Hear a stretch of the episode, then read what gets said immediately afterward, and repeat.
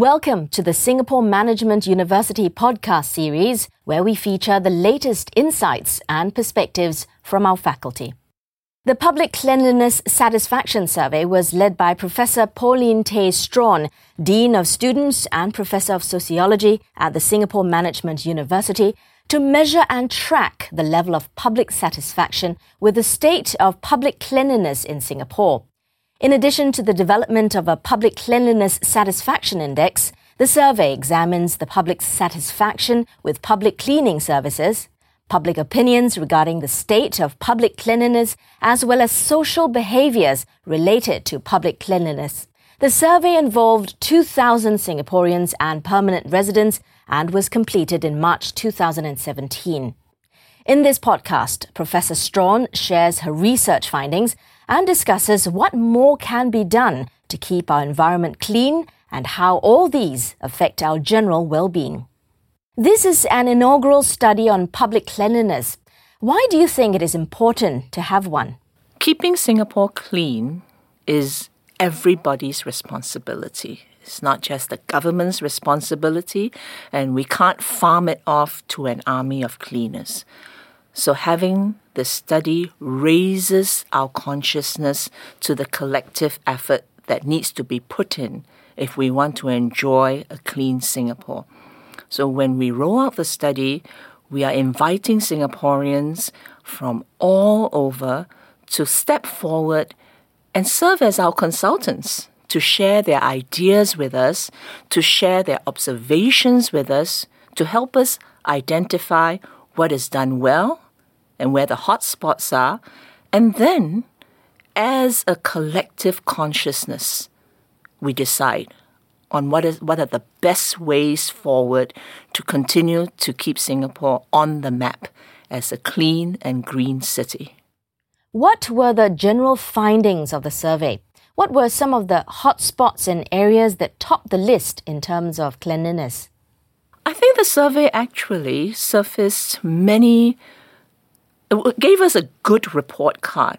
Of course, the media has highlighted only the hot spots, which is kind of disappointing because, as a sociologist, when we want to affirm and bring the country together, you sort of have to give out the good news as well as the bad news. And the good news is Singapore is clean though we complain a lot, by and large, it was a consensus that Singapore is a clean place to live in. We created an index, right, which is a summary of all the indicators across the different aspects of physical public space. And the index suggests that overall, we are doing good.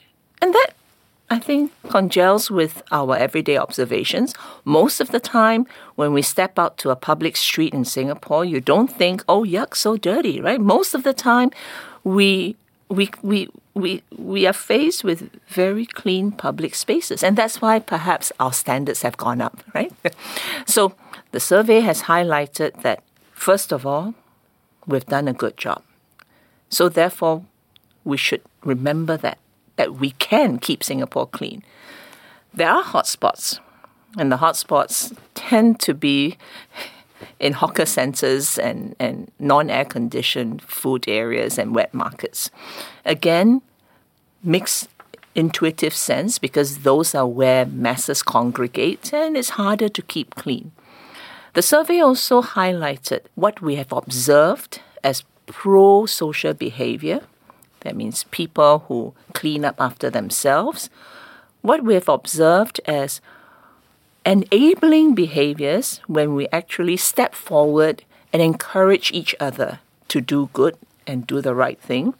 So, with these, we're able to then come up with policies and plans which can bring all of us together on the same platform because it is only when we have all of us attacking this or dealing with this, managing this ish, public health issue, that we will be able to, you know, come up with sustainable solutions. What is the Public Cleanliness Satisfaction Index and how did you come up with this index? The index is a summary or an average of the satisfaction that was reported at different different public areas that were highlighted in the survey. So we envision an ordinary Singaporean waking up on an ordinary day and the journey he or she would take as he or she goes about their daily activities. So this included their experiences in the town council areas, footpaths, on public transportation, food courts, parks, leisure, you know, activities, and then back home again. So we asked respondents each of the spots that they were at, when was the last time they visited, and what was their observations of, of cleanliness. So we only took into consideration those who actually visited the spots because we didn't want this to be a survey on ideals or expectations.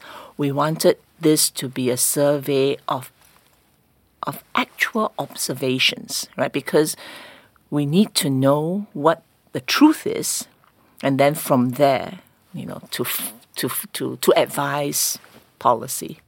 Why is it important to keep our environment clean? We live in a very small space in Singapore, right? And it's a very densely populated space. So this means that we do generate, no matter how conscious we are of, you know, not leaving, you know, uh, too, too, too, too too many carbon footprints, right? We will generate waste. It's inevitable. So it's very important for us then to realize how we can play a part in keeping our environment clean and how we should not rely on cleaners, for example, because that will not be sustainable in the long run. So this is an exercise to help us, you know, raise to consciousness simple questions like what constitutes cleanliness and what constitutes litter. We don't think of those as, you know, topics that merit discussion, but they do. From NEA's perspective, anything that is not wanted and not binned is litter because somebody has to dispose of it for you. But from an ordinary Singaporean's perspective, sometimes things happen. You go to Starbucks or you go to, you know, a fast food place, you have a stack of napkins, the wind comes and blows. It's an act of nature. Now, did you litter? From NEA's perspective, yes, because now, you know, the space around you is is, is full of, you know, is, is, is, is, is, cluttered with napkins. But from the individual's perspective, we, may, we may not realize that that constitutes littering. Sometimes we go to a bin, but the bin is full. So you place your unwanted items next to the bin. In your mind, in my mind, it may not be littering because I consciously place it next to the bin. But Next to the bin is a social construct. It could be immediately one cm from the bin. It could be one meter away from the bin. Hey, it could be five meters away from the bin because the bin is still in sight. So, you know, sometimes we do things for granted. We, we, we take things for granted because these are such common constructs that we assume that they are objective definitions, but they are not. So we need to revisit them every now and then so that we share the same expectations, right? So whether a place is clean or not, it depends on your reference point. So this survey surfaces those reference points, right? Places that are considered clean would be the MRT stations. They do very well in the survey. Generally, most of our respondents gave it, you know, a thumbs up, very clean. So you can now imagine when you're talking to a Singaporean, their reference of clean and dirty would be MRT stations where there's hardly any litter, right? And floors are clean, no sticky messes around, no gum, nothing, right? And then they compare it to the messiness of a wet market. You know, there's water on the floor, you know, where, you know, there is food waste everywhere, and also so that's the reference point. So well, somebody else who comes from elsewhere, notion of clean and dirty could well be quite different. So it's important for us then on you know in, in Singapore to have our own reference point so that we know what we're talking about. It's not useful for us to complain, you know, just generally that oh Singapore is more dirty now than ever before and oh you know littering is such a serious issue when we don't know the extent of the situation, what exactly do we mean when we say, you know, that it is much cleaner now or much dirtier now? Because if it is not a useful reference point, then it's very hard for us to take action. How would keeping our environment clean affect our general well being and quality of life?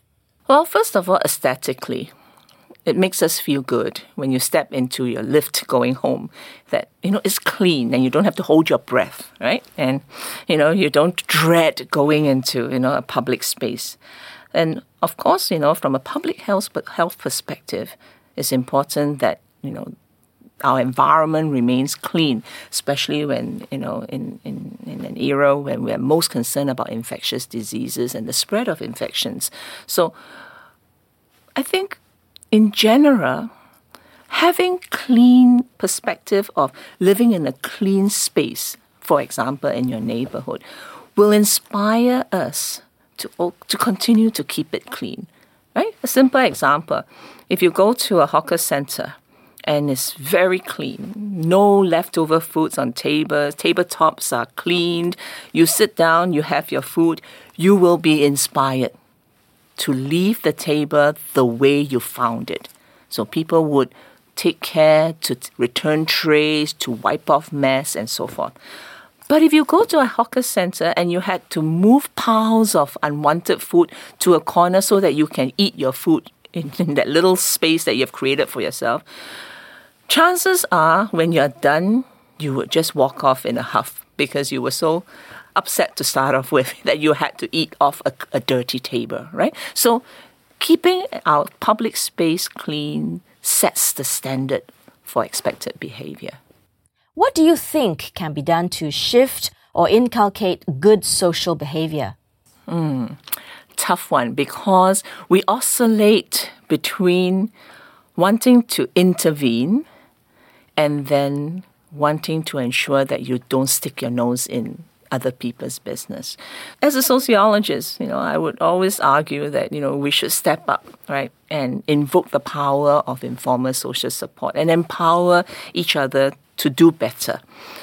But there is a fine line between empowering and oppressing. So, for example, personally, I think that having neighbors rat on each other, stomping each other because, you know, they have observed poor behavior is not going to help us grow, you know, this very important construct of togetherness. How can you work together if you are ratting on each other? Eh, no, it, doesn't doesn't doesn't make, make you know, doesn't congeal very well.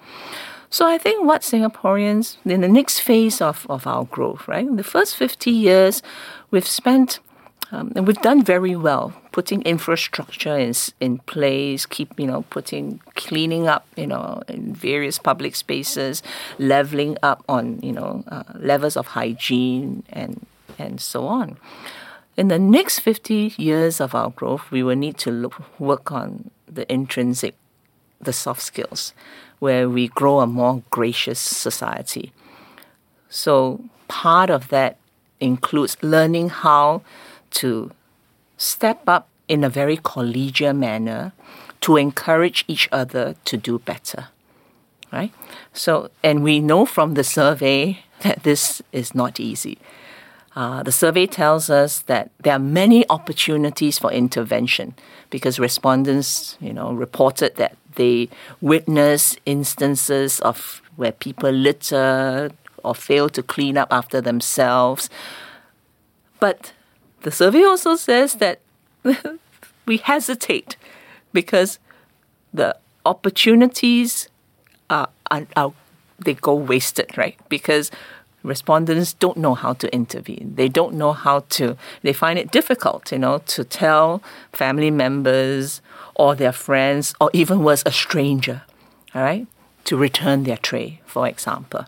So we just know, I think we need to, to learn how to do this so that we don't feel awkward and so that the ones who are receiving that little nudge do not feel publicly shamed because that will not grow you know this this sense of you know uh, civic consciousness and where we have the whole community working together enabling each other can we get there? Certainly. We have already done it in so many other, through so many other instances. Take the queue culture, for example.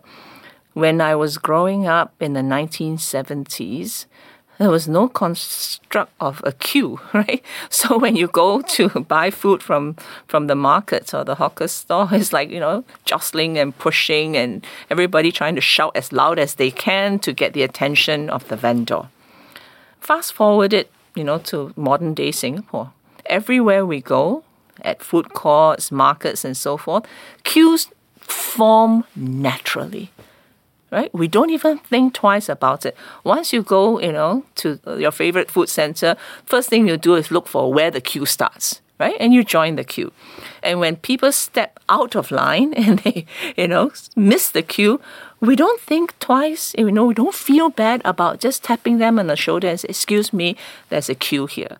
And then you, you know, if you're the one who has been alerted, you just say, "Oh, sorry, I didn't see it," right? And we, it's not a big deal. Okay, it's taken us some time when it first started, there were you know reminders pasted everywhere, and there were people who you know officers who had to stand in line to to guide us, and then the perimeters were were lined were, were fenced off so that you can see physically where the queue starts, you know, and pictures were drawn on the floor so that you know what to do.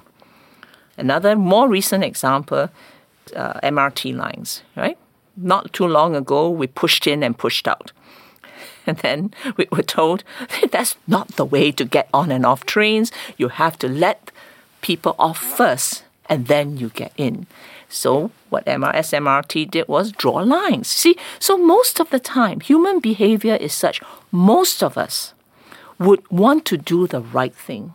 It's just that we don't know what the right thing is and what the norms are. But when the norms are clearly spelled out, most of us would abide by the norms, especially if they are reasonable. And then most of us, when we do that, will set the norms and set the standards. And then the rest will follow. And when you are in the most of us, then every now and then you have a deviant comes along, you know, that comes along most of us will not feel so vulnerable. We, you know, when we have to reach out and say, Excuse me, can you please return your tray to that return center so that I can use this table? And then we learn to converse this through very normal conversations and exchanges, and that it doesn't become so awkward. Will we get there? Yes. If we do it, you know, if we see that we can take action one space at a time. So this survey has highlighted that the hotspot for this year is hawker centers, right? Why? One of the pet, one of the most often cited complaint was that people do not clean up after themselves. And as a result, there's food waste on tabletops and it's not very hygienic. So then when you go down to the ground and you find out what's the problem, well, all kinds of excuses like I don't know whether I'm supposed to clean up or, you know, if am I robbing somebody of a job because there are cleaners in place.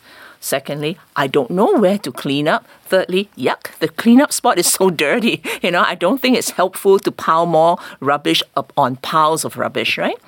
So, and those are those are fair comments. So if we want to clean up a hawker center, immediately you know that you need to do three things. The first is send the message very clearly. There is no question here. In this hawker center, please return your trays. That is the expected norm and it has to be conveyed clearly. Second, have a clean and clearly marked out return station so that the ones who want to do the right thing can do it easily. And of course, the return stations will have to be manned so that you don't end up piling plates upon plates upon plates, right? And you can see that this has happened already quite well in many of our air conditioned food courts. Hmm? So we just need to normalize this because for most of us now, when we eat out, that question, do I have to return the tray here or not, is a real concern because the norms are not clear.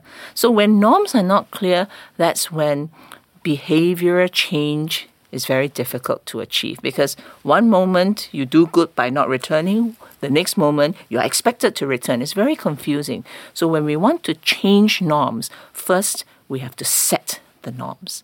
So for this year, this is the task that we need to achieve. And then we hope that we'll be able to do this survey on an annual basis.